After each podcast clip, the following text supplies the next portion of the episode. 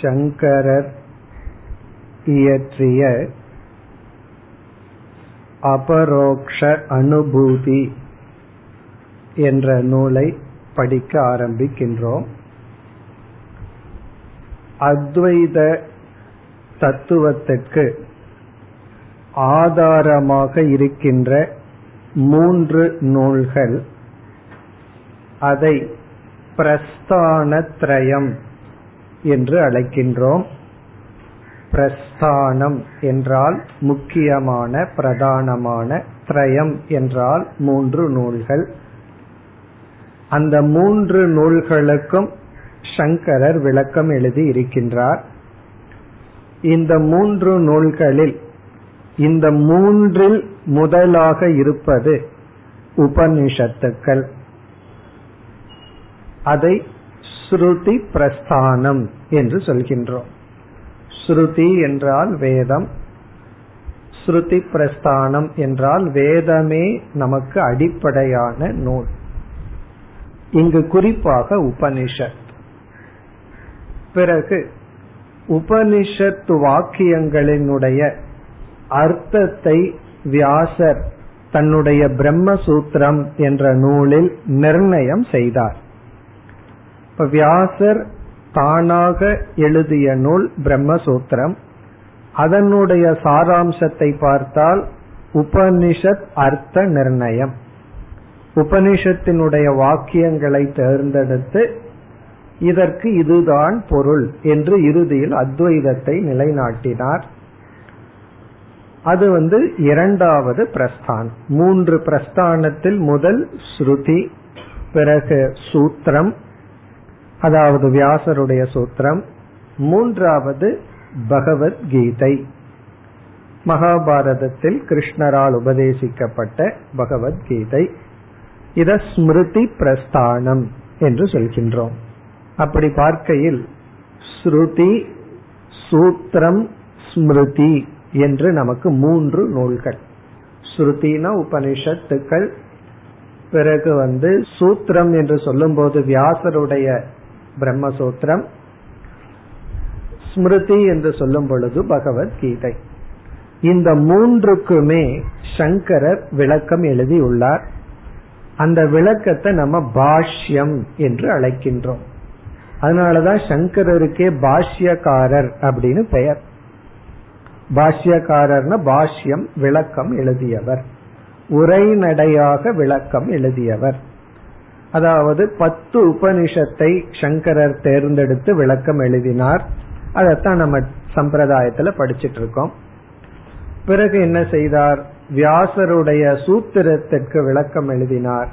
பகவத்கீதைக்கு விளக்கம் எழுதினார். இதுதான் சங்கரர் நமக்கு கொடுத்த ஒரு முக்கியமான பிரசாதம். இது இல்லாமல் சங்கரர் என்ன செய்துள்ளார்? சுயமாக சில நூல்களை எழுதியுள்ளார். இந்த மூன்றும் அவருடைய முக்கிய கான்ட்ரிபியூஷன் சொல்லலாம். முக்கியமா நமக்கு கொடுத்தது. அதாவது வியாசர் எழுதியதற்கு விளக்கம் வேத மந்திரத்திற்கு விளக்கம் பிறகு கிருஷ்ண பகவானுடைய உபதேசத்திற்கு விளக்கம். அவர்கள் என்ன சொன்னார்கள்ங்கிறத உணர்ந்து அதற்கு விளக்கம் எழுதினார். பிறகு சங்கரர் தானாகவே சுயமாகவே சில நூல்களை எழுதியுள்ளார். அப்படிப்பட்ட நூல்களில் ஒரு நூல் அபரோக்ஷ அனுபூதி. இந்த அபரோக்ஷ அனுபூதிங்கிற டெக்ஸ்ட் புஸ்தகமானது சங்கரர் தானாக இயற்றியது. இவர் ஏற்கனவே விளக்கம் எழுதியது ஏற்கனவே உள்ள நூலுக்கு அவர் கொடுத்த விளக்கம். இது அவராக உருவாக்கிய நூல். இப்ப எதன் அடிப்படையில் உருவாக்கினார் என்றால் இந்த மூன்று நூல்கள் பிரஸ்தானத்திரயம் எதை லட்சியமாக கொண்டுள்ளதோ அதே லட்சியத்திற்கு தானாக எழுதிய நூல் இது. சம்பிரதாயத்துல எத்தனையோ நூல்கள் சங்கரருடைய பெயரில் நிலவி வருகின்றது பல டெக்ஸ்ட் பஜகோவிந்தம் உட்பட சங்கரர் எழுதியது என்ற பெயரில் வருகின்றது. ஆனா ட்ரெடிஷனலா சில நூல்களைத்தான் சங்கரராக ஏற்றுக்கொள்வார்கள். சிலதெல்லாம் சங்கரர் பெயரில் இருக்கின்றது என்று ஏற்றுக்கொள்வார்கள். ஏன்னா தன்னுடைய பெயர்ல எழுதுனா பிரசித்தி ஆகாதுன்னு சில மகான்கள் தான் நூலை எழுதி சங்கரர் பேர்ல போட்டுறது. சில பேர் தலைகீழ செய்வாங்க. யாரோ பேர் எடுத்து தான் பேர்ல போட்டுக்குவாங்க. ஆனா சில மகான்கள் இப்படி செய்வார்கள். நம்ம பேர் எதுக்கு? சங்கரர் பேர்ல போட்டா நாலு பேர் படிப்பார்கள். நம்ம பேர் எதற்கு வரணும்னு போட்டு விடுவார்கள். அது வந்து சரியாக இருந்து சம்பிரதாயத்துக்கு உட்பட்டு இருந்தா அந்த நூல் ஃபேமஸ் ஆயிரும். சங்கரர் பெயர்லயே வரும். பல ஸ்தோத்திரங்கள் பல நூல்கள் எல்லாம் ஆனா சில நூல்கள் வந்து சங்கரர் எழுதினார் அப்படிங்கறதுல டிஸ்பியூட்டே இருக்காது சந்தேகமே இருக்காது. உபதேச சாகஸ்ரின்னு ஒரு நூல் டெக்ஸ்ட் இருக்கு. அது சங்கரர் தான் எழுதியிருப்பாருங்கிறதுல சந்தேகமே இல்லை. காரணம் என்னன்னா அந்த ஸ்லோகத்தை படிச்சா ஒண்ணுமே புரியாது. அவ்வளவு கடினமா இருக்கும். அதே போல இந்த அபரோக்ஷ அனுபூதிங்கிற விஷயத்திலையும் சந்தேகம் இல்லை. அதுக்கு பெரிய ப்ரூஃப் என்ன அப்படின்னா வித்யாரண்யர்னு இடையில வந்து ஒரு பெரிய மகான் பிளஸ் அறிவுடையவர் அவர் வந்து இந்த அபரோக்ஷ அனுபூதிக்கு ஒரு விளக்கம் எழுதி உள்ளார். ஆகவே நமக்கு இப்ப என்ன கிடைச்சிருக்குன்னா அபரோக்ஷ அனுபூதினு சங்கரர் எழுதிய நூல் பிளஸ் இதற்கு எக்ஸ்பிளனேஷன் விளக்கம் வந்து எப்படி சங்கரர் கீதைக்கு விளக்கம் எழுதினாரோ அதே போல இந்த சங்கரர் நூலுக்கு வித்யாரண்யர் வித்யாரண்ய தீபிகா அப்படிங்கிற பெயர்ல ஒரு விளக்கம் எழுதி உள்ளார். ஆகவே நமக்கு ஒரு சந்தேகம் இருந்தாலும் கூட அந்த வித்யாரண்யர் சங்கரருடைய ஸ்லோகத்தை தெளிவுபடுத்துகின்றார். இவ்விதம் சம்பிரதாயத்தில் இது சங்கரருடைய நூல்தான் என்று ஏற்றுக்கொள்ளப்பட்ட நூல்களில் இதுவும் ஒன்று. மற்றதையும் ஏற்றுக்கொள்வார்கள் படிப்பார்கள். ஆனா சங்கரரை போன்ற ஒரு மகான் எழுதியது அப்படின்னு மனதில் வச்சுட்டு படிப்பார்கள். ஆனா இது போன்ற நூல்கள் வந்து சந்தேகம் இல்லாமல் சங்கரர் எழுதியதுதான். ஏன்னா அந்த நூலினுடைய ஸ்டாண்டர்ட பார்த்தா தெரிஞ்சிடும் நமக்கு. அதாவது தேவையில்லாத ரெப்பிட்டிஷன் இருக்காது. எங்க முக்கியத்துவம் கொடுக்கணுமோ அங்கு முக்கியத்துவம் கொடுத்திருப்பார்கள். அப்படி பார்க்கையில இந்த அபரோக்ஷ அனுபூதி இது சங்கரருடைய நூல். இந்த மாதிரி நூல்களுக்கு அதாவது பிரஸ்தானத்திரயத்தை விட்டு பகவத்கீதை பிரம்மசூத்திரம் உபனிஷத்துக்கள் இதை விடுத்து யாராவது சுயமாக ஒரு நூலை எழுதி இருந்தால் அதனுடைய அடிப்படையில் பிரஸ்தானத்திரயத்தில் என்ன சொல்லப்பட்டதோ அந்த கருத்தின் அடிப்படையில் இது போன்ற நூல்களை எல்லாம் பிரகரண கிரந்தக என்று அழைக்கின்றோம். பிரகரண கிரந்தம்.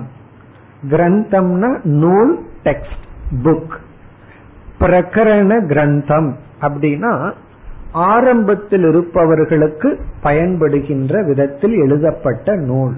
பிரகரண கிரந்தம். பிரகரணம் அப்படின்னா ஆரம்பத்தில் இருப்பவர்களுக்கு பயன்படுகின்ற அப்படிங்கிற அர்த்தம். பிரகரணம் அப்படின்னா பிகினர்ஸ் ஆரம்பத்தில் இருப்பவர்களுக்காக அப்படின்னு அர்த்தம். பிரகரண கிரந்தம்னா ஆரம்பத்தில் இருப்பவர்களுக்காக எழுதப்படுகின்ற நூல். இந்த பிரகரண கிரந்தம் மூன்று விதத்துல அமையும். ஒரு நூல்கள் வந்து ஒரு விதமான பிரகரண கிரந்தங்கள் வந்து முழு வேதாந்தத்தினுடைய கருத்தை சாரமாக சுருக்கமாக கூறும். வேதாந்தத்துல அல்லது உபனிஷத்துல என்ன மைய கருத்துகள் அல்லது இந்த பிரஸ்தான திரயம்னு சொல்லலாம். பிரஸ்தான திரயத்துல என்ன மைய கருத்து இருக்கோ அத வந்து ஆரம்பத்திலிருந்து கடைசி வரைக்கும் ரொம்ப ஷார்ட் சுருக்கமா சொல்றது. அதாவது அதிகாரியில் ஆரம்பிச்சு அனுபந்த சதுஷ்டயம் சாதன சதுஷ்டயத்தில் ஆரம்பிச்சு விசாரம் பண்ணி மோட்சம் வரைக்கும் படிப்படியா தெளிவா சொல்ற நூல். முழு வேதாந்தத்தினுடைய சாரத்தை காட்டுகின்ற ஒரு விதமான பிரகரண கிரந்தம். அதுக்கு எக்ஸாம்பிள் சொல்லணும்னா தத்துவ போதத்தையே சொல்லலாம். நம்ம தத்துவ போதம் படிச்சிருக்கோம். அது சங்கரருடைய பெயர்லன்னு படிச்சிருக்கோம். ஆனா ட்ரெடிஷ்னலா அது சங்கரருடைய பெயர் அப்படின்னு சொல்லுவார்களே தவிர சங்கரர்னு கூட ஏற்றுக்கொள்ள மாட்டார். அந்த தத்துவ போதத்தை பார்த்தோம் அப்படின்னா ஆரம்பத்திலிருந்து கடைசி வரைக்கும் வேதாந்தத்துல பேசப்படுற டாபிக் சுருக்கமா சொல்லப்பட்டுள்ளது. அப்ப ஆரம்பத்தில் இருப்பவர்களுக்கு ரொம்ப சௌகரியமா இருக்கும். உள்ள நுழைவதற்கு ரொம்ப நல்லா இருக்கும். உள்ள போய் இதுதான் வேதாந்தம்னு நமக்கு புரியும். இது ஒரு விதமான பிரகரண கிரந்தம். அதாவது முழு சாஸ்திரத்தினுடைய சாரத்தை சுருக்கமாக எடுத்து விளக்குதல். இரண்டாவது விதமான பிரகரண கிரந்தம் ஒரு தலைப்பை மட்டும் எடுத்துக்கொண்டு அதை விளக்குதல். வேதாந்தத்துல எத்தனையோ விஷயம் இருக்கும். அதுல ஒரு டாபிக் எடுத்துக்கிறது. அந்த தலைப்பை மட்டும் எலாபரேட் பண்றது ஒரு விதமான பிரகரண கிரந்தம். அப்ப நமக்கு வந்து ஒரு விஷயத்துல குழப்பமா இருந்ததுன்னா அந்த நூலை படிச்சோம் அப்படின்னா அந்த டாபிக் ரொம்ப நல்லா விளக்கப்படும். வித்யாரண்யர் ஜீவன் முக்தி விவேகம் அப்படின்னு ஒரு நூல் எழுதியிருக்கார். அங்க பார்த்தோம்னா ஜீவன் முக்தியை பற்றி அதிகமா பேசியிருப்பார். பிறகு அதே வித்யாரண்யர் பஞ்சதசின்னு ஒரு நூல் எழுதியுள்ளார். அதுல என்ன பண்ணியிருக்கார்? பதினைந்து அத்தியாயத்துல ஒவ்வொரு அத்தியாயத்திலையும் ஒரு டாபிக்க எடுத்துக்குவார். அது அந்த அத்தியாயத்தினுடைய ஆரம்பத்திலேயே அறிமுகப்படுத்துவார். அதனே அவர் என்ன பண்ணியிருக்காரு? ஃபர்ஸ்ட் சாப்டர் வந்து முழு உபனிஷத் முழு வேதாந்தத்தை சாரத்தை கொடுத்துட்டார். மற்ற அத்தியாயத்தில் என்ன பண்ணுவார்? ஒரு அத்தியாயத்தினுடைய முதல் ஸ்லோகத்திலேயே நான் இந்த அத்தியாயத்துல இந்த டாபிக்க டீல் பண்ண போறேன். அப்ப அந்த டாபிக்க டீல் பண்ணுவார். அப்படி ஒரு பிரகரண கிரந்தம். அப்படி பார்க்கல பஞ்சதசியில ஒவ்வொரு அத்தியாயமுமே ஒவ்வொரு பிரகரண கிரந்தம். ஒரு அத்தியாயத்துக்கு இனி ஒரு அத்தியாயத்துக்கு சம்பந்தம் இருக்க? இது போன்ற ஒரு விஷயத்தை எடுத்துட்டு எலாபரேட் பண்றது. மூன்றாவது விதம் என்னவென்றால் முழு வேதாந்தத்தினுடைய சாராம்சத்தை சுருக்கமா சொல்லிவிட்டு பிறகு அதற்குள்ள ஏதோ ஒரு டாபிக்க ஹைலைட் பண்றது. முழு வேதாந்தத்தை சொல்லிடுறது. பிறகு ஒரு தலைப்பை எடுத்துட்டு அதை கொஞ்சம் விளக்கமா கூறுவது. அப்படி ஒரு பிரகரண கிரந்தங்கள். முழு வேதாந்தத்தினுடைய ஐடியா இருக்கும். ஆனா ஒரு டாபிக்கை எடுத்துட்டு அது மட்டும் கொஞ்சம் ஹைலைட் பண்ணப்பட்டிருக்கும் எக்ஸ்பிளைன் பண்ணப்பட்டிருக்கும். இப்ப நம்ம பார்க்க போற அபரோக்ஷ அனுபூதி மூன்றாவது விதம். ஆரம்பத்துல அறிமுகப்படுத்தி வேதாந்தத்தினுடைய நுழைவாயிலுடன் அறிமுகப்படுத்தி சுருக்கமா வேதாந்தத்தினுடைய விஷனை கூறி பிறகு தியானம் அல்லது நிதித்தியாசனம்ங்கிற டாபிக் வந்து ஹைலைட் ஆயிருக்கு விளக்கப்பட்டுள்ளது. தியானம் அல்லது நிதித்தியாசனம்ங்கிற தலைப்பை எடுத்து விளக்கி உள்ளார் அது எப்படி விளக்கி உள்ளார்னா நம்ம மைண்ட் வந்து வேதாந்தத்துக்கு டியூன் ஆயிடுதுன்னு வச்சுக்குவோமே. வேதாந்தம் படிக்க ஆரம்பிச்சு எப்பவுமே இதே சிந்தனையில் இருந்தோம்னா நம்ம எதை பார்த்தாலும் அது வேதாந்தத்தோட தான் கனெக்ட் ஆகும். கிரிக்கெட்ல மூணு ஸ்டெம்ப பார்த்தா ஸ்தூல சூக்ம சரீரம் ஞாபகம் மூணு ஸ்டெம்ப் மூணு சரீரம். ஒவ்வொரு பாலும் வந்து சரீரத்துக்கு வர்ற சரீரத்தை நோக்கி வர்ற சம்சாரம். அத பேட் தடுத்துட்டு இருக்கு எப்ப அவுட் ஆகுமோ? இப்படி எல்லாம் என்ன பண்ணாலும் நம்ம எரியாமல் அது வேதாந்தத்துல தான் கனெக்ட் ஆகும். கார் டிரைவிங் அது வேதாந்தத்துல கனெக்ட் ஆகும். எது பண்ணாலும் சரி உடனே அது நம்ம மைண்ட் வேதாந்தத்துல போய் அப்ளை ஆயிரும். காரணம் என்ன அப்படின்னா நம்ம மைண்ட் டியூன் ஆகிட்டா எல்லாமே ஒவ்வொரு இன்சிடென்ட்டும் நம்ம வந்து ஜெகத்தினுடைய மித்தியாத்துவத்தையோ அல்லது பிரம்மத்தினுடைய சத்தியத்துவத்தையோ ஹைலைட் பண்ற மாதிரி மைண்ட் இன்டர்பிரட் பண்ண ஆரம்பிச்சிடும் அது போலதான் இந்த நூல்ல வந்து சங்கரர் என்ன செய்கின்றார்? கடைசி அதிகமான ஸ்லோகங்கள்ல வந்து எல்லாத்தையும் சாதாரண இருக்கிற ஒரு அர்த்தத்தை விட்டுட்டு எல்லாமே நம்மளாக ஒரு அர்த்தத்தை வேதாந்திக் விஷன்ல ஒரு ஞானி ஒரு நிதித்தியாசகன் எப்படி பார்க்க வேண்டும் அப்படிங்கிற மாதிரி செய்கின்றார். ஆகவே இந்த நூல் வந்து ஏற்கனவே சாஸ்திரம் எல்லாம் கொஞ்சம் படித்திருந்தால் நம்ம எல்லாம் படிச்சிருக்கிறோம். அதனால படித்திருந்தால் அதை கான்டெம்ப்ளேட் பண்றதுக்கு தியானம் செய்வதற்கு ஒரு நல்ல டெக்ஸ்ட் நல்ல நூல். ஆனா ஆரம்பத்துல வந்து அடிப்படையான கருத்தையும் சொல்றார். பிறகு ஆத்ம அனாத்ம விசாரத்தையும் செய்கின்றார். ஜெகத்தினுடைய மித்தியாத்துவத்தை நிலைநாட்டி பிறகு தியானம் ராஜயோகம்ங்கிற பெயர்ல நிதித்தியாசனம்ங்கிற சாதனைய அதிகமான ஸ்லோகங்களில் இவர் செய்கின்றார். அதுதான் இந்த அபரோக்ஷ அனுபூதி. இதுல ஆரம்பத்துல வந்து சாதன சதுஷ்டயத்துல பேசிக் ஸ்டெப்ல ஆரம்பிச்சு பிறகு வந்து ஆத்ம அனாத்ம விசாரம் நடைபெற்று இந்த சரீரத்திலிருந்து நான்கிறத பிரிச்செடுக்கிற விசாரம் நடைபெற்று பிறகு ஜெகத்தினுடைய மித்தியாத்துவத்தை நிலைநாட்டி நாம் எப்படிப்பட்ட விதத்தில் இந்த உலகத்தை இன்டர்பிரட் பண்ணணும் ஒரு நிதித்தியாசகன் எப்படி சிந்திக்க வேண்டும் அப்படிங்கிற ஒரு தியானம். அதுதான் மேஜர் டாபிக் அதுதான் அபரோக்ஷ அனுபூதி அப்படிங்கிற இந்த நூல். இதை நம்ம பிரகரண கிரந்தம் அப்படின்னு பார்த்தோம். எத்தனையோ பிரகரண கிரந்தங்கள் இருக்கு. இதுலயே வந்து கொஞ்சம் அட்வான்ஸ்டு பிரகரண கிரந்தம் சித்தி கிரந்தம் எல்லாம் சொல்லுவார்கள். இது வந்து ஆரம்பத்தில் இருப்பவர்களுக்கு எளிமையான ஸ்லோகம் நன்கு நமக்கு புரியும். அதே சமயத்துல தியானத்துக்கு உகந்த இந்த ஒரு டெக்ஸ்ட் இனி அடுத்தது வந்து இந்த நூலினுடைய தலைப்பை நம்ம இப்ப விசாரம் பண்ணலாம். அபரோக்ஷ அனுபூதிகி இதனுடைய தலைப்பை இப்ப நம்ம பார்த்துட்டு பிறகு டெக்ஸ்டுக்குள்ள போவோம். அபரோக்ஷ அனுபூதி. இதுல நம்ம வந்து அனுபூதிங்கிற சொல்லை எடுத்துக்கொள்வோம். அனுபூதி. அனுபூதிங்கிற சொல்லுக்கு இரண்டு பொருள் இருக்கு. ஒன்று வந்து ஞானம். ஒரு பொருள் வந்து அறிவு ஞானம். ஞானம் அனுபூதி ரெண்டுக்கு ஒரே அர்த்தம் தான் இனி ஒரு பொருள் அதுதான் பிரசித்தியா இருக்கு. அந்த பொருள் வந்து அனுபூதிங்கிற வார்த்தைக்கு இரண்டாவது நம்ம பார்க்க போற பொருள் வந்துதான் பழக்கத்தில் இருக்கு. பயன்பாட்டில் இருக்கு. இரண்டாவது பொருள் வந்து உணர்தல். உணர்வு உணர்தல். அல்லது எக்ஸ்பீரியன்ஸ் அனுபவம். அப்படிங்கிறது இரண்டாவது பொருள்.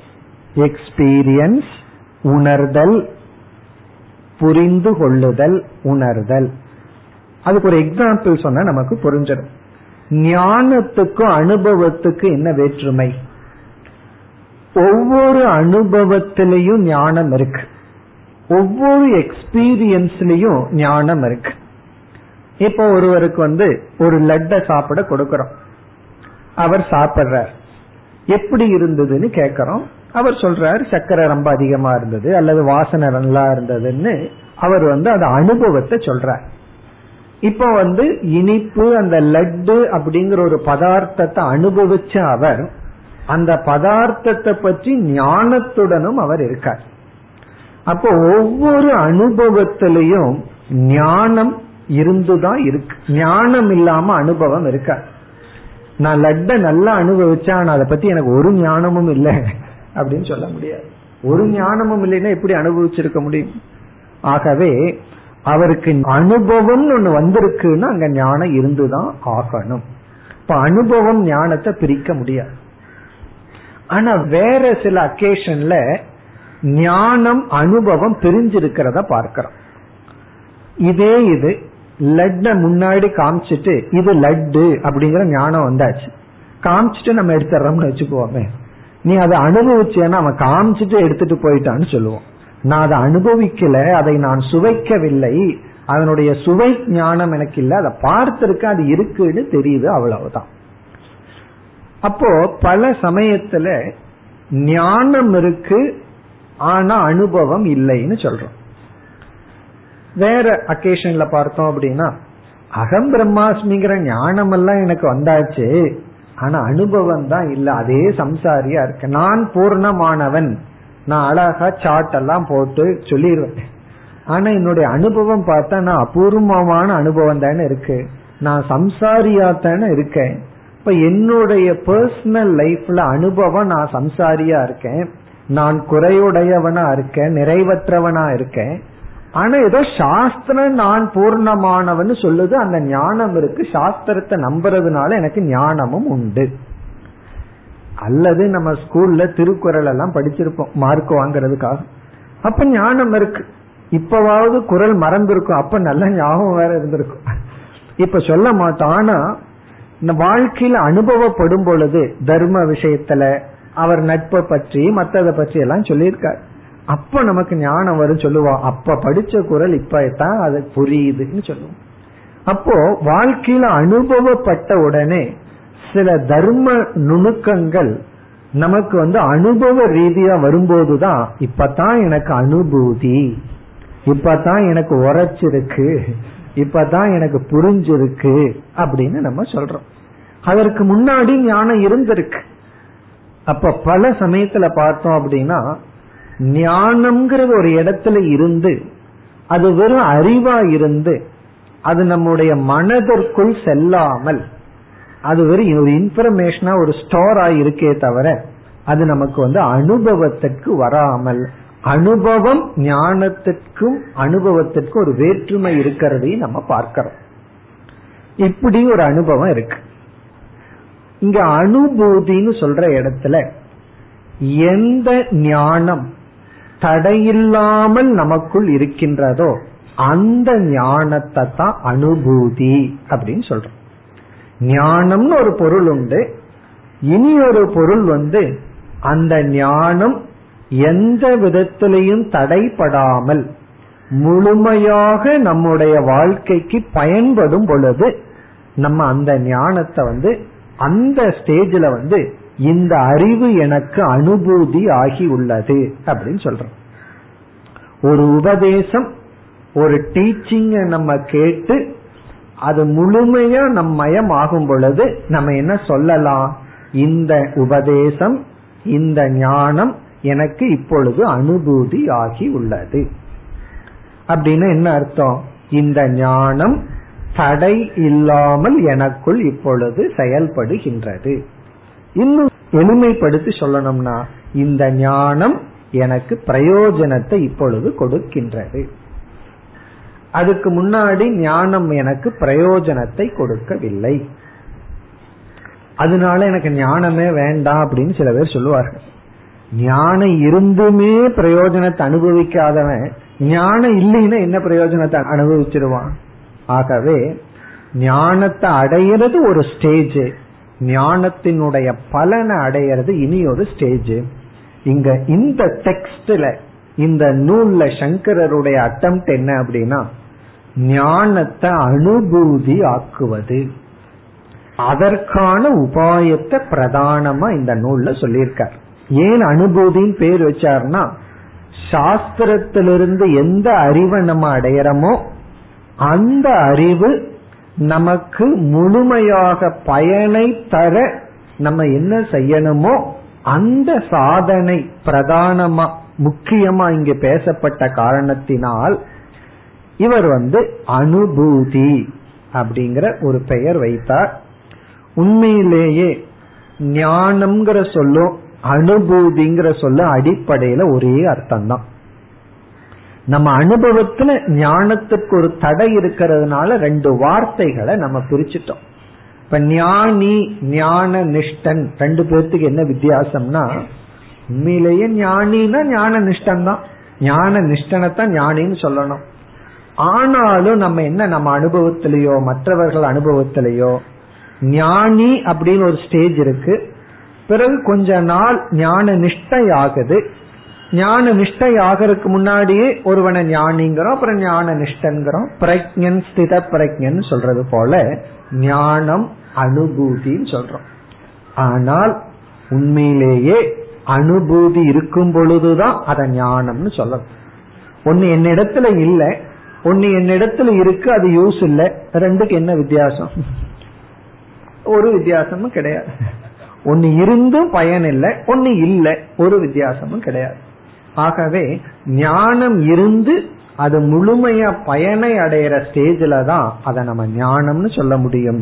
அப்படி பார்க்கையில ஒரு ஆங்கிள் பார்த்தோம் அப்படின்னா அனுபூதி தான் ஞானம். அனுபூதி இருக்கும்போது தான் ஞானம்னு சொல்லும் அதுக்கு முன்னாடி ஞானத்திற்கான சாதனையில இருக்கிறோம் அப்படின்னு சொல்லலாம். அல்லது ஞானம் இருக்கிற மாதிரி இருக்கு அது ஞானம் இல்லை. அனுபூதி அப்படின்னா ஞானம். எப்படிப்பட்ட ஞானம்? பலனை கொடுக்கின்ற ஞானம். எந்த அறிவு? அந்த அறிவுக்கு பகைவன் இல்லையோ? பகைவன் இல்லாத ஞானம். இங்க யார் பகைவன் சொன்னா நம்ம ஒரு ஞானத்தை அடையிறோம். அந்த ஞானத்துக்கு பகைவன் இருக்கக்கூடாது எளிமை இருக்கக்கூடாதுன்னு சொல்றோம். யார் பகைவன்னா? பக்கத்து வீட்டுக்காரன் பகைவனா? யார் அப்படின்னா நம்முடைய சம்ஸ்காரம். நம்முடைய சம்ஸ்காரமே நமக்கு பகைவனாக இருக்கு. நாமே நமக்கு பகைவனாக இருக்கின்றோம். நம்முடைய வாசனைகள் நம்முடைய கேரக்டர் நானே எனக்கு தடையாக இருக்கின்றேன். அப்ப என்ன பண்ணணும்னா யாருடைய உதவிய நாடணும்னா நானே எனக்கு தடைனா என்ன பண்றது? நம்ம தலைய நம்ம தான் செவுத்துல முட்டிக்கணும். காரணம் என்ன? நமக்கு நாம தானே தடையா இருக்கிறோம். அப்ப நாமே தான் ஒரு சாதனை செய்து அந்த தடையை நீக்கணும். இப்ப வெளி உலகத்துல யாரையும் நம்ம வந்து குறை சொல்ல முடியாது. நீ வந்து தடையா இருக்க. அதெல்லாம் ஆரம்பத்துல. ஒரு ஸ்டேஜுக்கு மேல கடைசியில நம்ம தான் நம்முடைய மோட்சத்துக்கு முட்டுக்கட்டையா இருக்கோம். அப்ப வந்து இங்க ஞானம் அப்படிங்கறத நம்ம எப்ப ஞானம்னு சொல்ல முடியுமா அது அனுபூதியாக இருக்கும் பொழுது. ஆகவே இந்த அனுபூதிங்கிற சொல் வந்ததுக்கு காரணமே தடையில்லாத ஞானம் அப்படிங்கறதை காட்டுவதற்காக. அனுபூதிங்கிற சொல்லுக்கு பொருள் பார்த்துட்டோம். இப்ப அனுபூதினா ஞானம். இனி அதற்கு முன்னாடி ஒரு சொல் இருக்கு. அபரோக்ஷ அனுபூதி. அபரோக்ஷ அனுபூதி. இதுவும் நமக்கு தெரிஞ்ச சொல்லுதான். பரோக்ஷம் அப்படின்னா என்ன அர்த்தம்? அக்ஷம் அப்படின்னா இந்திரியங்கள் அர்த்தம். பர அக்ஷம் அப்படின்னா இந்திரியத்தில் தாண்டி இருப்பது. இந்திரியத்தினுடைய கோட்டுக்குள் வராதது. இப்போ நம்ம வீடு வந்து நம்ம அவரவர்கள் வீடு வந்து பரோக்ஷம். ஏன்னா நம்ம வீட்டை பார்த்துட்டு இல்லை. வீட்டுக்குள்ள போயிட்டோம் அப்படின்னா அந்த வீடு பரோக்ஷம் அல்ல. அது பிரத்யக்ஷமா மாறி பிரத்யக்ஷம்னா இந்திரியத்தினுடைய கோட்டுக்குள் வந்துடும். இப்ப இந்த ஹால் வந்து பிரத்யக்ஷம்.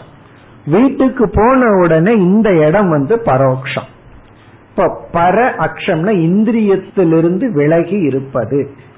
பிரத்யக்ஷம் அப்படின்னா இந்திரிய விஷயத்திற்குள் இருப்பது. அப்படி பரோக்ஷம் பிரத்யக்ஷம்ங்கிற வார்த்தை நமக்கு தெரியும். இப்ப பரோக்ஷ ஞானம் அப்படின்னு சொன்னா ஏதோ தூரத்தில் இருக்கிறத பற்றி அறிவு. பிரத்யக்ஷ ஞானம்னா பக்கத்தில் இருக்கிறது நம்ம பார்த்து அனுபவித்துக் கொண்டிருப்பதனுடைய அறிவு. இனி அடுத்த கேள்வி வருகின்றது. நான் நான் சொல்லும் போது ஏதோ ஒன்று நமக்கு விளங்குகிறது. நான்கிற சொல்லுக்கு அர்த்தமே இல்லைன்னு நம்ம சொல்லுவோமா? நான்கிற சொல்லுக்கு நான் தானே அர்த்தம். நான் அப்படின்னாவே சம்திங் ஷைனிங் ஒரு அறிவு பூர்வமா உணர்வு பூர்வமா என்னமோ விளங்குது நமக்கு. அதோட இந்த ஜடமான சரீரம் சேர்ந்து விளங்குது அது வேற விஷயம். அதைத்தான் நம்ம கஷ்டப்பட்டு பிரிக்க போறோம். ஆனா நான் சொன்னா சம்திங் ஏதோ ஒரு உணர்வு பூர்வமா ஒண்ணு விளங்குது. அத சாஸ்திரம் ஆத்மா அல்லது அகமர்த்தம் அப்படின்னு சொல்லுது. இப்ப இந்த நான் அப்படிங்கிறது பரோக்ஷ விஷயமா அபரோக்ஷ விஷயமா அல்லது பிரத்யக்ஷ விஷயமா? அப்படி எடுத்துக்குவோம். நான்கிறது ரொம்ப தூரத்தில் இருக்கிறதா அல்லது பிரத்யக்ஷ இந்திரியத்தினால பார்க்கப்படுவதா அப்படின்னு கேட்டா என்ன பதில் சொல்லுவோம்? நான்கிறது வந்து இந்திரியத்தினுடைய தொலைவில் இல்லை எங்கேயோ இருக்கிற பொருள் அல்ல. அதே சமயத்துல இந்திரியத்தினால பார்க்கப்படுற பொருளும் அல்ல. கண்ணுனால பார்க்கிறதோ காதுனால கேட்கறப்படும் பொருளும் அல்ல. அது வந்து இந்திரிய அப்படிங்கிற ஒரு கான்செப்டுக்கு கடந்திருக்கு. அது இந்திரியத்துக்கு தொலைவிலே இல்லை இந்திரியத்தினால பார்க்க கூடியதாகவும் இல்லை. அதாவது நான்கிற ஒரு தத்துவம் பார்க்கப்படும் பொருளும் அல்ல பார்க்க முடியாத பொருளும் அல்ல. பார்க்க இயலாததும் அல்ல பார்க்கப்படும் பொருளும் அல்ல. பிறகு அது என்னதான் அது? அதை பார்க்க முடியாததும் அல்லன்னு சொல்றீங்க பார்க்க முடியாததும் அல்ல. அதே சமயத்துல பார்த்து கொண்டு பிரத்யக்ஷமும் அல்ல. ஆகவே ஒரு புதிய வார்த்தை அபரோக்ஷம். அபரோக்ஷம் அப்படின்னா அது வந்து சுயமாக விளங்குவது. அதுக்கு ஆங்கிலத்தில் சொல்லணும்னா செல்ஃப் எவிடென்ட் சுயமாக விளங்கி கொண்டிருப்பது அபரோக்ஷம். இத புரியறதுக்கு இனி ஒரு உதாரணம் சொன்னா நமக்கு புரிஞ்சிடும். எவ்வளவு ஆத்மா இருக்கு அப்படின்னு கேட்டா எத்தனை பிரம்மன் இருக்குன்னு கேட்டா நம்ம வேதாந்த சாஸ்திரத்துல சொல்ற பதில் வந்து பிரம்மன் அத்வைதம் அப்படின்னு சொல்றோம். பிரம்மன் எவ்வளவு இருக்கு? எத்தனை பிரம்மன் இருக்கு? அப்படின்னு கேட்டா அல்லது எத்தனை ஆத்மா இருக்குன்னு சொன்னா நம்ம சொல்ற பதில் அத்வைதம். நம்ம ஏன் வந்து ஏக்கம்னு சொல்லி இருக்க கூடாது? ஒன்னுன்னு ஏன் சொல்லக்கூடாது? நாம ஏன் ஒன்னுன்னு சொல்லாம துவைதம்னா இரண்டு. இரண்டு அற்றது அப்படின்னு நம்ம ஏன் சொல்றோம்? எல்லாம் ஒண்ணு தானே இப்ப வந்து நம்ம கையில ஒரு வாழைப்பழம் இருக்கு. உங்ககிட்ட எவ்வளவு பழம் இருக்குன்னா அத்வைதம் நான் சொல்றோம். இரண்டு அற்றது இரண்டு அற்று நான் பழம் வச்சிருக்கிறேன்னு நான் சொல்லுவோம். ஒழுங்கா ஏக்கம்னு சொல்லுவோம். ஒரு வாழைப்பழம் வச்சிருக்கிறேன்னு சொல்லுவோம். அப்படிங்கும் போது ஒரே பிரம்மன் இருக்கும் போது ஏகம் பிரம்மன் சொல்ல வேண்டியது தானே. உபனிஷத்து அதோட ஏக்கம் ஏவ அத்வைதம் வேற சொல்லும். அது ஏன் அப்படி சொல்லணும் அப்படின்னா இந்த ஒன்று இரண்டுன்னு வர்றதுக்கு காரணம் பல வாழைப்பழங்கள் இருக்கிறதுனால. அது மட்டுமல்ல ஒன்ன நம்ம கூறு போட்டும் சாப்பிடலாம். அது பாதி பாதியா சாப்பிடலாம். ஒன்று அப்படின்னு ஒன்ன சொல்ல முடியும்னா அதற்கு மேல பலது இருக்கணும். அதனாலதான் ஒன்றுன்னு சொல்லுவோம். ஒன்றுக்கு மேல இருக்கிற வாய்ப்பு இருக்கும்போது தான் அது ஒன்று ஆகும்.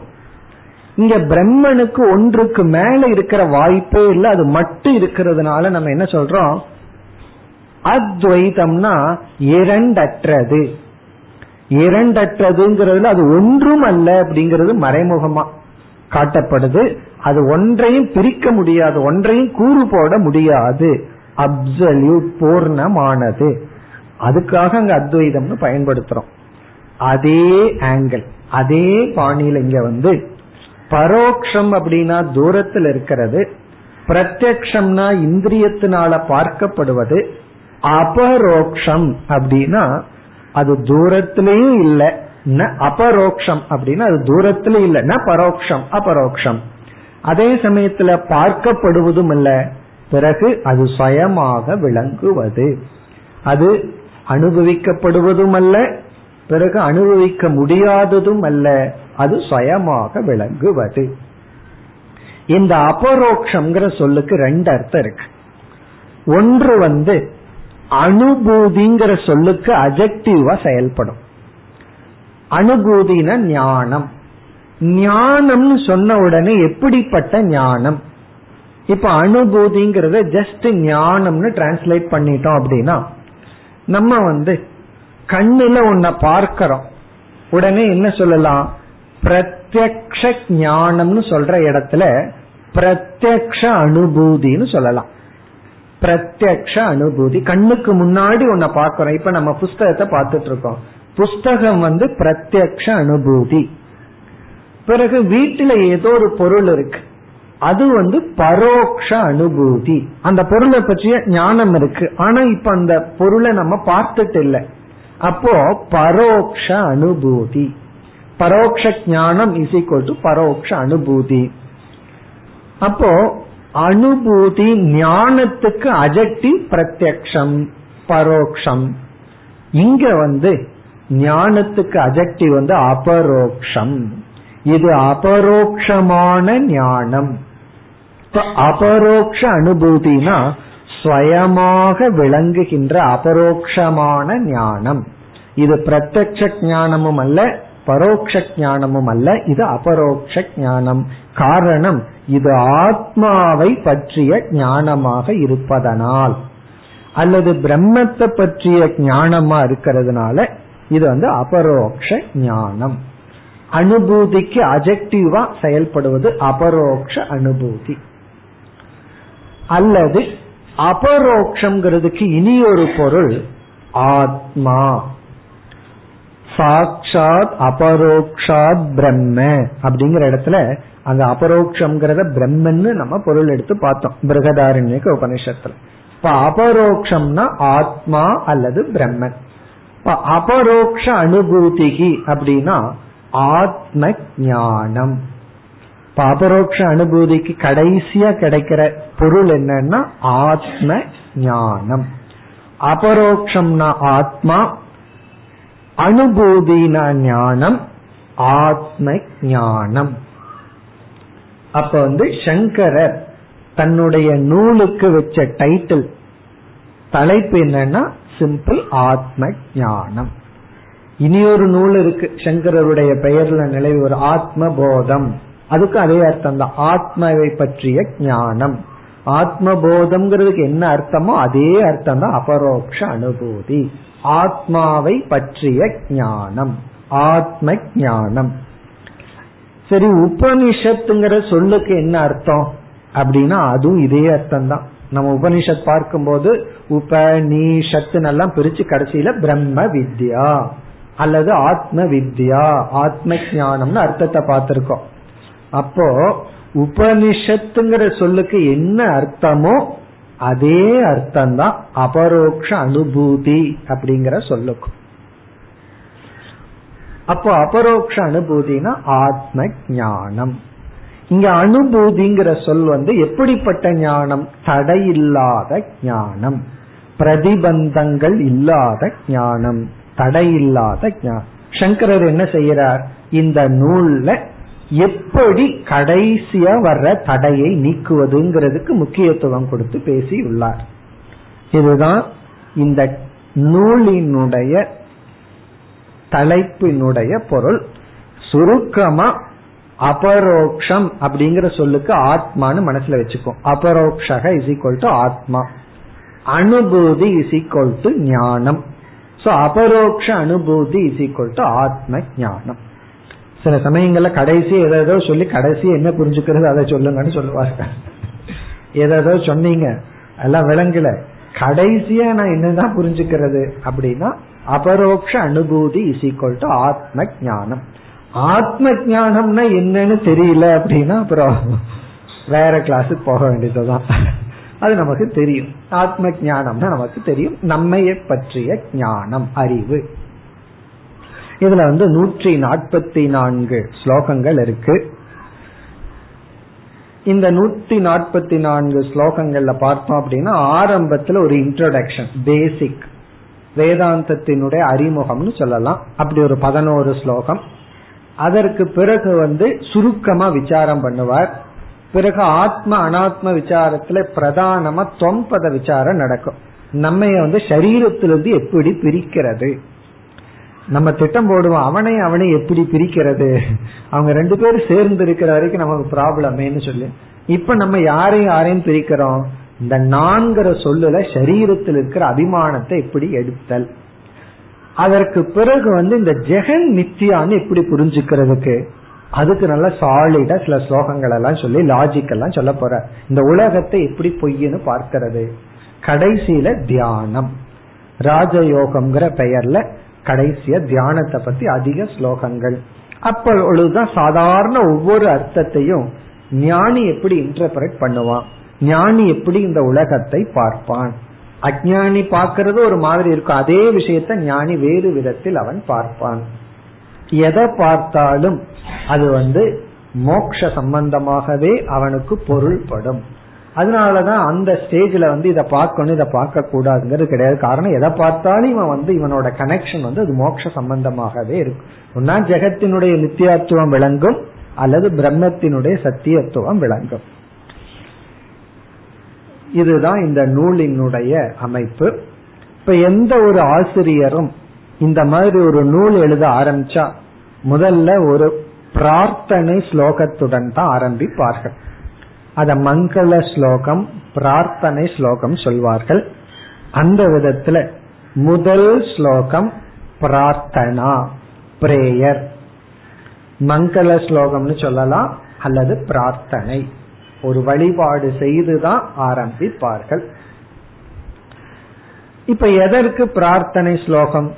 எடுத்த உடனே ஆரம்பிச்சிட வேண்டியதானே எதுக்கு ப்ரே பண்ணிட்டு ஆரம்பிக்கணும்? அப்படின்னு ஒரு கேள்வி. அதுக்கு வந்து சம்பிரதாயத்துல ரெண்டு பதில் சொல்வார்கள். எதுக்கு பிரேயர் பண்ணிட்டு ஆசிரியர் பெரிய மகான்கள் எல்லாம் ஒரு நூலை எழுதுகிறார்கள்? ப்ரே பண்ணிட்டு எதுக்கு ஒரு பிரார்த்தனை ஸ்லோகத்துடன் துவங்குவதற்கு என்ன காரணம்? முதல் காரணம் வந்து கிரந்த சமாப்திகி.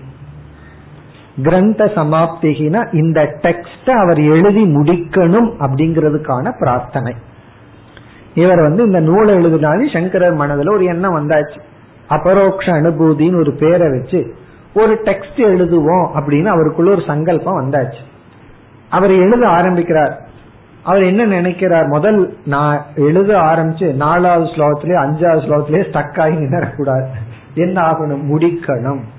இந்த டெக்ஸ்ட நான் கம்ப்ளீட் பண்ணி முடிக்கணும் அப்படிங்கிறதுக்காக பிரார்த்தனை. ஏன்னா பிரார்த்தனைங்கிறது ஒரு விதமான கர்மா செயல். அந்த செயல் வந்து ஏதாவது வேறு விதமான பிரதிபந்தம் இருந்தால் இந்த கர்மம் வந்து அந்த பிரதிபந்தத்தை நீக்கும். தடைகள் ஏதாவது இருந்தால் அந்த தடைகளை வந்து பிரார்த்தனையானது நீக்கும்.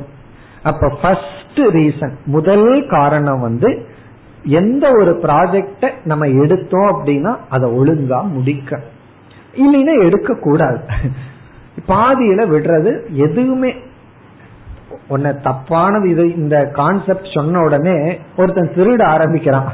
பாதியில தெரியுது தப்புன்னு. ஐயோ பாதியில விடக்கூடாது அப்படிங்கிற லாஜிக் அங்க பொருந்தாது. ஏன்னா வேதத்தில் விசாரிக்கப்பட்டிருக்கு. ஒருத்தன் வந்து காமிய கர்மத்தை ஆரம்பிக்கிறான். பெரிய யாகத்தை ஆரம்பிக்கிறான். ஹோமம். அது ஒரு வருஷ கணக்குல போகும். பாதியில அவனுக்கு வைராகியம் வந்துடுதுன்னு வச்சுக்கோமே. பிறகு என்ன பண்றது? அப்படின்னு வந்தா வேதத்திலேயே ஜெய்மினியே சொல்லியிருக்கார் வியாசரே சொல்லியிருக்கார் இவனுக்கு வைராகியம் வந்துட்டா பாதியில விடலாம். தப்பில்லையா? இத நம்ம லாஜிக் நம்ம விவகாரத்துல பயன்படுத்திடக்கூடாது. ஒரு நல்ல காரியத்தை ஆரம்பிச்சு எனக்கு வைராகியம் வந்துடுதுன்னு நம்ம பாதியில விட வைராகியம்னா கர்ம பலனி மனப்பக்குவம் வந்துட்டா விடலாம். மற்றபடி நம்ம பூர்த்தி செய்துதான் ஆகணும். ஆகவே சங்கரர் வந்து இந்த நூலை எழுத ஆரம்பிக்கிறார். அவருடைய எக்ஸ்பெக்டேஷன் எதிர்பார்ப்பு என்ன? இந்த நூல் முடிவடைய வேண்டும். பாதியில நிக்க கூடாது அதற்காக இந்த பிரார்த்தனை. இப்ப இறைவனை நினைச்சு பிரார்த்தனை பண்ணி அவர் வந்து இந்த நூலை எழுதுறார். அடுத்த கேள்வி. பிரார்த்தனை மனசுல பண்ண வேண்டியது அது எதுக்கு ஒரு ஸ்லோகத்தை போய் வேஸ்ட் பண்ணிட்டு? இப்படி ஒரு சந்தேகம். மனசுல பிரார்த்தனை பண்ணிட்டு ஆரம்பிச்சுட்டா ஒண்ணு தானே மனசுல பண்ண அது எதுக்கு ஸ்லோக ரூபமா எழுதணும்? நியாயமான கேள்வி தானே பிரார்த்தனை பண்ணிட்டு ஒரு டெக்ஸ்ட ஆரம்பிக்கணும் ஒரு காரியத்தை செய்யணும். எடுத்த உடனே சப்ஜெக்ட் மேட்டருக்கு போக வேண்டியது பிரார்த்தனைய மனசுக்குள்ள வச்சுக்கலாமே. அது எதுக்கு ஸ்லோக ரூபமா ஒரு ஸ்லோகத்தை வேஸ்ட் பண்ணணும் அப்படின்னா இரண்டாவது காரணம் சம்பிரதாயத்துல சொல்வது சிஷ்ய சிக்ஷாயை. சிக்ஷா அப்படின்னா டீச்சிங் சிஷ்யன்னா சிஷ்யனுக்கு உபதேசம் செய்வதற்காக. அதாவது மாணவர்களுக்கு அறிவை புகட்டுவதற்காக. அப்ப பிரார்த்தனா கிரந்த சமாப்திக்கும் சிஷ்யனுக்கு அறிவை புகட்டுவதற்காக. அடுத்த கேள்வி சிஷ்யனுக்கு என்ன அறிவை புகட்டணும்? சிஷ்யனுக்கு என்ன அறிவை புகட்டணும்னா நீயும் வாழ்க்கையில எதை செய்தாலும் பிரார்த்தனையுடன் ஆரம்பிக்க வேண்டும். எப்படி குருவானவர் பிரார்த்தனையுடன் ஒரு காரியத்தை துவங்கணுமோ அதே போல சிஷ்யனும் பிரார்த்தனையுடன் தான் எந்த காரியத்தையும் ஆரம்பிக்க வேண்டும்னு சிஷ்யனுக்கு புகட்டுவதற்கு. குரு பாட்டுக்கு மனசுல செஞ்சுட்டு ஆரம்பிச்சிட்டாருன்னு வச்சுக்கோமே சிஷ்யனுக்கு எப்படி தெரியும்? குரு மனசுல பிரார்த்தனை பண்ணிட்டு பண்ணாருங்கிறது எப்படி சிஷ்யனுக்கு தெரியும்? அப்போ குருவானவர் மனதுல பிரார்த்தனை பண்ணிட்டு தான் இந்த காரியத்தை ஆரம்பிச்சிருக்காருன்னு சிஷ்யனுக்கு தெரியணும் அப்படிங்கிறது அப்படி தெரிவிக்கத்தான் ஸ்லோக ரூபமாக எழுதுதல். இப்ப ஸ்லோக ரூபமா ஒரு சிஷ்யன் நம்ம எல்லாம் சிஷ்யனா நம்ம எல்லாமே தான். சங்கரர் அன்னைக்கு எழுதிட்டு போனார் இந்த நூலை நம்ம படிக்க ஆரம்பிக்கிறோம். இப்ப நம்ம எல்லாம் சிஷ்யர்களா இருந்து படிக்கிறோம். அப்படி படிக்கும் பொழுது நமக்கு எவிடென்டா தெரிஞ்சிருக்கு. சங்கரர் வந்து பிரார்த்தனையுடன் ஆரம்பித்துள்ளார். நாமும் பிரார்த்தனையுடன் எந்த காரியத்திலும் ஈடுபட வேண்டும். இப்ப என்ன காரியத்துல ஈடுபட்டிருக்கிறோம்னா இந்த டெக்ஸ்ட படிக்கிற காரியத்துல ஈடுபட்டிருக்கிறோம். சங்கரர் வந்து பிரார்த்தனை பண்ணுனது இந்த கிரந்தத்தை எழுதி முடிக்கணும்னு. அவரு தான் முடிச்சுட்டாரே நான் எதுக்கு பிரார்த்தனை பண்ணணும்னு கேட்டா நம்ம இத படிச்சு பிரார்த்தனை பண்றது இத படிச்சு முடிக்கணும் அப்படிங்கறதுக்காக. இப்ப நம்ம வந்து படிப்புல சமாப்தி அடையணும். சங்கரர் அவரு வந்து பிரார்த்தனை செய்து அதுல வெற்றி அடைஞ்சிட்டார். காரணம் டெக்ஸ்ட் அழகா முடிச்சிட்டார். நம்ம எதுக்கு படிக்கணும் அப்படின்னா இந்த நூலை படிக்க ஆரம்பிச்சிருக்கிற நாம் எந்த தடையும் வராமல் முடிக்க வேண்டும். போன கிளாஸ்ல பார்த்தோமே இந்த டெக்ஸ்ட பினிஷ் பண்ணணும். ஒரு ஆங்கிள் இனி ஒரு ஆங்கிள் இந்த டெக்ஸ்ட் நம்மைய பினிஷ் பண்ணிடணும். இது நம்மைய முடிச்சிடணும். நம்ம இதை முடிக்கிறதுக்கு பதுவா இது நம்மைய முடிச்சிடணும். அப்படின்னு என்ன அர்த்தம்? இது உள்ள போய் நம்மளுடைய அகங்காரத்தை ஏதாவது பண்ணி விடணும் அந்த அகங்காரத்தை கிளறி விட்டு அதை வந்து இல்லாம பண்ணணும். நமக்கு அறிவை கொடுக்க வேண்டும். இந்த நூல் நமக்கு பயன்பட வேண்டும். இப்ப எதற்காக பிரார்த்தனை ஸ்லோகமாக எழுதுவதுனா ஆசிரியர் அந்த நூலை முடிக்கணுங்கிறதுக்காக மாணவர்கள் படிப்பது நூலை படிச்சு முடிக்கணுங்கிறதுக்காக எழுத்து ரூபமா இருக்க வேண்டியதனுடைய அவசியம் சிஷ்யனுக்கு புகட்டுவதற்காக.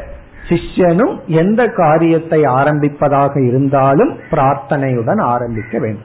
இப்ப இவர் ஸ்லோக ரூபமாவே எழுதியிருக்கிறதுனால நமக்கு கஷ்டப்பட்டு பிரார்த்தனை பண்ண வேண்டிய அவசியம் இல்லை. ஏன்னா முதல் ஸ்லோகத்தை படிக்கும் போதே பிரார்த்தனைக்குள்ள போயிட்டோம். அப்ப நம்ம பிரார்த்தனையுடன் இந்த சாஸ்திரத்தை படிக்க ஆரம்பிக்கின்றோம். இனி அடுத்த கேள்வி. யாரிடம் பிரார்த்தனை செய்வது? யாரிடம் யாருக்கு பிரார்த்தனை? யாரிடம் வேண்டுகின்றோம்? ஒருவர் வந்து நான் வேண்டுதல் வச்சிருக்கிறேன்னு சொன்னா ரெண்டு கேள்வி கேட்பார்கள். என்ன வேண்டுதல்? அதான் ஃபர்ஸ்ட் கேள்வி. யாரு கிட்ட வேண்டி இருக்க முருகன் கிட்டையா வெங்கடாசலபதி கிட்டையா கணபதி கிட்டையா யார் இடத்துல வேண்டி இருக்க திருப்பதி அப்படின்னா அது ஒரு விதமான வேண்டுதல்.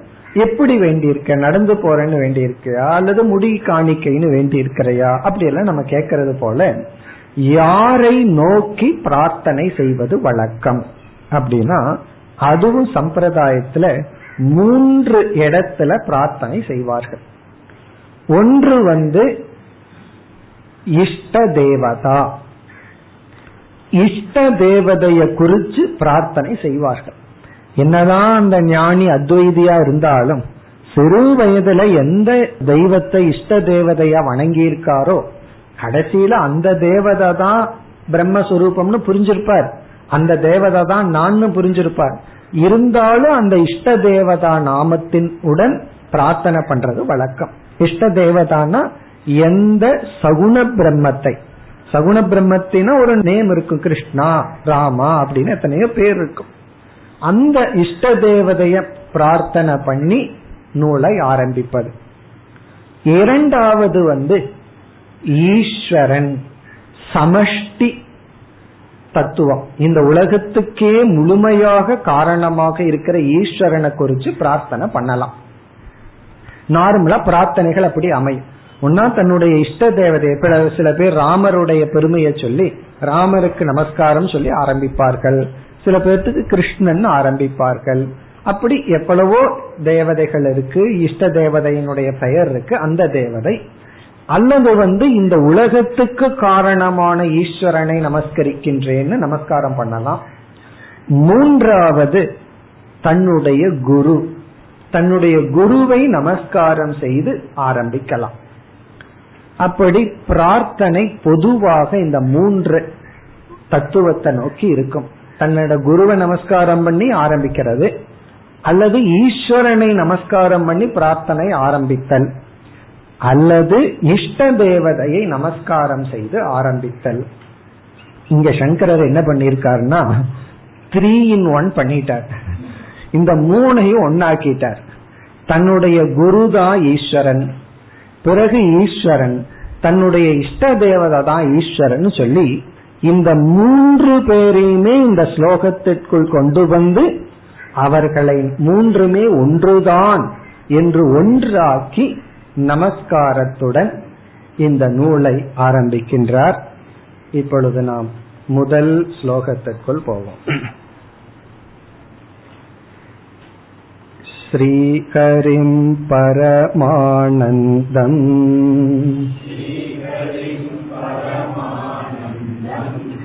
उपदेष्टारमीश्वरम् व्यापकं सर्वलोकानाम्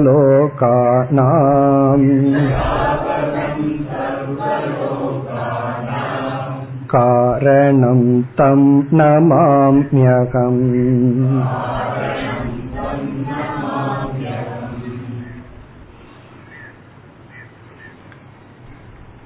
ஸ்ரீஹரிம் அப்படின்னு ஆரம்பிக்கின்றார். இங்கேயே முதல் சொல் ஸ்ரீ அப்படிங்கிற ஒரு சொல். அதுவே ஒரு மங்களமான சொல். ஸ்ரீ அப்படிங்கறதுக்கு பல அர்த்தத்தை நம்ம பார்க்க போறோம். ஸ்ரீஹரிம். ஸ்ரீஹரின்னு ஆரம்பிக்கின்றார். இந்த ஸ்லோகத்தினுடைய அர்த்தத்தை பார்த்தோம் அப்படின்னா கடைசி வாக்கியம்தான். தம் நமாமி அகம். அகம் நான். நான் இந்த கிரந்தத்தை எழுதுகின்ற சங்கரராகிய நான் தம் அவரை நமாமி வணங்குகின்றேன் பிரார்த்திக்கின்றேன் போற்றுகின்றேன். நான் அவரை வணங்குகின்றேன். இதுதான் சென்டென்ஸ் கடைசி பகுதி. தம் நமாமி அகம். அகம்னா நான் தம் அப்படின்னா அவரை நமாமினா வணங்குகின்றேன். நான் அவரை வணங்குகின்றேன். எவரை? மீதி சொற்கள் எல்லாம் அந்த அவரை அப்படிங்கிறதுக்கான லட்சணம். இங்க வந்து முதல் சொல்லுல தன்னுடைய இஷ்ட தேவதையான ஹரி ஸ்ரீஹரி. அந்த ஹரி அப்படிங்கிறவரை நமஸ்காரிக்கிறார். அந்த ஹரி அப்படின்னு சொன்னா உடனே அவர் விஷ்ணு தான் அப்படின்னு எல்லாம் வந்துடும் அந்த ஹரி யார் அப்படின்னா அவரே தான் குரு உபதேஷ்டாரம். எனக்கு உபதேசிச்சவரும் அவருதான் விஷ்ணுவா இருக்கிறவர் அவருதான். சரி அவர் வந்து வெறும் ஸ்திதிக்கு மட்டும் கர்த்தாவா? பிறகு வந்து பிரளய கர்த்தா யாரு? சிருஷ்டி கர்த்தா வேறா அப்படின்னா இல்ல அவரே தான் இந்த அனைத்துக்கும் காரணமானவர். அப்போ இங்க வந்து பயன்படுத்தப்பட்டுள்ள சொற்கள் வந்து நான் எந்த ஈஸ்வரனை வணங்குகின்றேனோ யாரை வணங்குகின்றேனோ அவர் வந்து குருவாகவும் இருப்பவர் என்னுடைய இஷ்ட தேவதையாகவும் இருப்பவர் ஈஸ்வரனாகவும் இருப்பவர். பிறகு அதுல இடையில அழகா ஒரு லட்சணத்தை கொடுத்து அவரே பரபிரம்மமாகவும் இருக்கின்றார் என்று எல்லா தத்துவத்தையும் கலந்து இப்படிப்பட்டவரை நான் நமஸ்கரிக்கின்றேன். மீது எல்லாம் அண்டர்ஸ்டுட் எதுக்கு நமஸ்காரம் பண்றீங்க? அப்படின்னா இந்த நூல் வந்து நான் சமாப்தி செய்ய வேண்டும். சமாப்திக்கு மட்டும் ஆசிரியர் எழுதுவதில்லை. ஒருவர் வந்து ஒரு டெக்ஸ்ட் எழுதுறாருன்னா அவருக்கு ரெண்டு பிரார்த்தனை. ஒன்னு அதை கம்ப்ளீட் பண்ணணும். இரண்டாவது அது பிரசித்தி ஆகணும். அதை நாலு பேர் படிச்சு பயனடையணும். இவர் எழுதுனது இவருக்கு மட்டும்தான் தெரியும்னு வச்சுக்கோமே. அப்புறம் என்ன பலன்? இதை நாலு பேர் பயன்படணும். அதற்காக நம்ம எதற்கு படிக்கிறோம்னா இந்த நூலை படிக்க ஆரம்பிக்கிற நாம் இதை படித்து முடிக்கணும். அதுக்காக இத வந்து சமாப்திக்காக அதாவது படன சமாப்திக்கு நம்ம பிரார்த்தனை செய்கின்றோம். இப்ப முதல் சொல் வந்து ஸ்ரீஹரி. ஸ்ரீஹரி அப்படிங்கிறது ஒரு இஷ்ட தேவதையினுடைய பெயர். ஜஸ்ட் ஸ்ரீஹரி. இந்த ஸ்ரீங்கிற சொல்லுக்கு எத்தனையோ அர்த்தத்தை நம்ம கொடுக்கலாம். பொதுவா ஸ்ரீ அப்படின்னா செழிப்பு அப்படின்னு அர்த்தம். ஸ்ரீ அப்படிங்கிற சொல்லுக்கு செழிப்பு வெல்த் ப்ராஸ்பரிட்டி அப்படின்னு அர்த்தம். சாதாரணமா ஸ்ரீ. அதனாலதான் லக்ஷ்மிக்கு ஸ்ரீ அப்படின்னே பெயர். ஸ்ரீ அப்படின்னா மேலான. அதனாலதான் அஜெக்டிவ் எல்லாம் ஸ்ரீன்னு போடுறோம். ஸ்ரீன்னு ஒரு அஜெக்டிவ் கொடுக்கறது காரணம் உயர்ந்த மதிப்புக்குரிய நம்ம திரு அப்படிங்கறது தான் சான்ஸ்கிரிட்ல ஸ்ரீ அப்படின்னு சொல்றோம். பிறகு இதுக்கு டெக்னிக்கலா பல அர்த்தங்கள் எல்லாம் நம்ம பார்க்கலாம். இப்ப நம்ம வந்து முதல் பொருள் ஸ்ரீ அப்படின்னா வெல்த் அப்படின்னு சொன்னா யாருக்கு எது வெல்த் அப்படிங்கறது ரொம்ப ரிலேட்டிவ் சில பேர்த்துக்கு ஒன்னு வெல்த்தா இருக்கும் சில பேர் ஒன்னு வந்து அதை கண்டுக்கவே லட்சியப்படுத்தவே மாட்டார்கள். யாருக்கு எது சொத்து அப்படின்னா ஒரு சுபாஷிதமே யாரு எதை வேல்யூ பண்றாங்களோ அதுதான் அவங்களுக்கு சொத்து. ஒருவரை நான் வேல்யூ பண்ணனா அவர் எனக்கு சொத்து. ஒருவரை நான் வேல்யூ பண்ணலைன்னா அவர் எனக்கு சொத்து அல்ல. அப்போ நம்ம கொடுக்கிற மதிப்பு தான் சொத்தே தவிர நம்மளுக்கு மதிப்பு கொடுக்கல அப்படின்னா அது நம்ம வீட்டில இருந்தாலும் அது நம்ம சொத்து அல்ல. நமக்கு பிடிக்காதவங்க வீட்டில இருந்தா அதை நம்ம சொத்துனா சொல்லிட்டு இருப்போம். நமக்கு பிடிச்சவங்க எங்க இருந்தாலும் அது என்னோட சொத்து அப்படின்னு சொல்லுவோம். சமத்தான பையனா இருந்தா அவன் என்னோட சொத்து இல்ல அப்படின்னு சொல்லுவான் காரணம் என்ன? அவன் வந்து என்னுடைய சொத்து. இங்க வந்து மோக்ஷத்தை விரும்புபவர்களுக்கு எது ஸ்ரீ? அப்படின்னா பிரம்ம வித்யா. அப்ப ஸ்ரீங்கிறதுக்கு நம்ம கொடுக்கிற முதல் அர்த்தம் பிரம்ம வித்யா ஆத்ம ஞானம் அல்லது அபரோக்ஷ அனுபூதிகி. அபரோக்ஷ அனுபூதி தான் ஸ்ரீ. இப்ப அபரோக்ஷ அனுபூதினா ஆத்ம ஞானம்னு பார்த்தோம். அது வந்து ஸ்ரீ. ஸ்ரீ அப்படின்னா பிரம்ம ஞானம் ஹரி அப்படிங்கிற சொல்லுக்கு ஹரதி அப்படின்னு அர்த்தம். நீக்குபவர். அப்ப எப்படி பொருள் வருதுன்னா பிரம்ம ஞானத்தின் மூலமாக அறியாமையை நீக்குபவர். பிரம்ம வித்யா அஜானம் ஹரதி இது ஸ்ரீஹரிகி பிரம்ம வித்யா பிரம்ம ஞானத்தின் மூலம் அஜானம் அறியாமையை நீக்குபவர். அறியாமையை நீக்குபவர் அவருக்கு ஸ்ரீஹரி. இனியும் ஸ்ரீஹரிங்கிறதுக்கு வேற அர்த்தம் எல்லாம் பார்க்க போறோம். இது முதல் பொருள். மேலும் நாம் அடுத்த வகுப்பில் தொடர்வோம். ஓம் போர் நமத போர் நமிதம் போர் நாற் நமுதச்சதேம் பூர்ணய பூர்ணமாதாய பூர்ணமேவாவசிஷ்யதேம் ॐ शान्ति शान्ति शान्तिः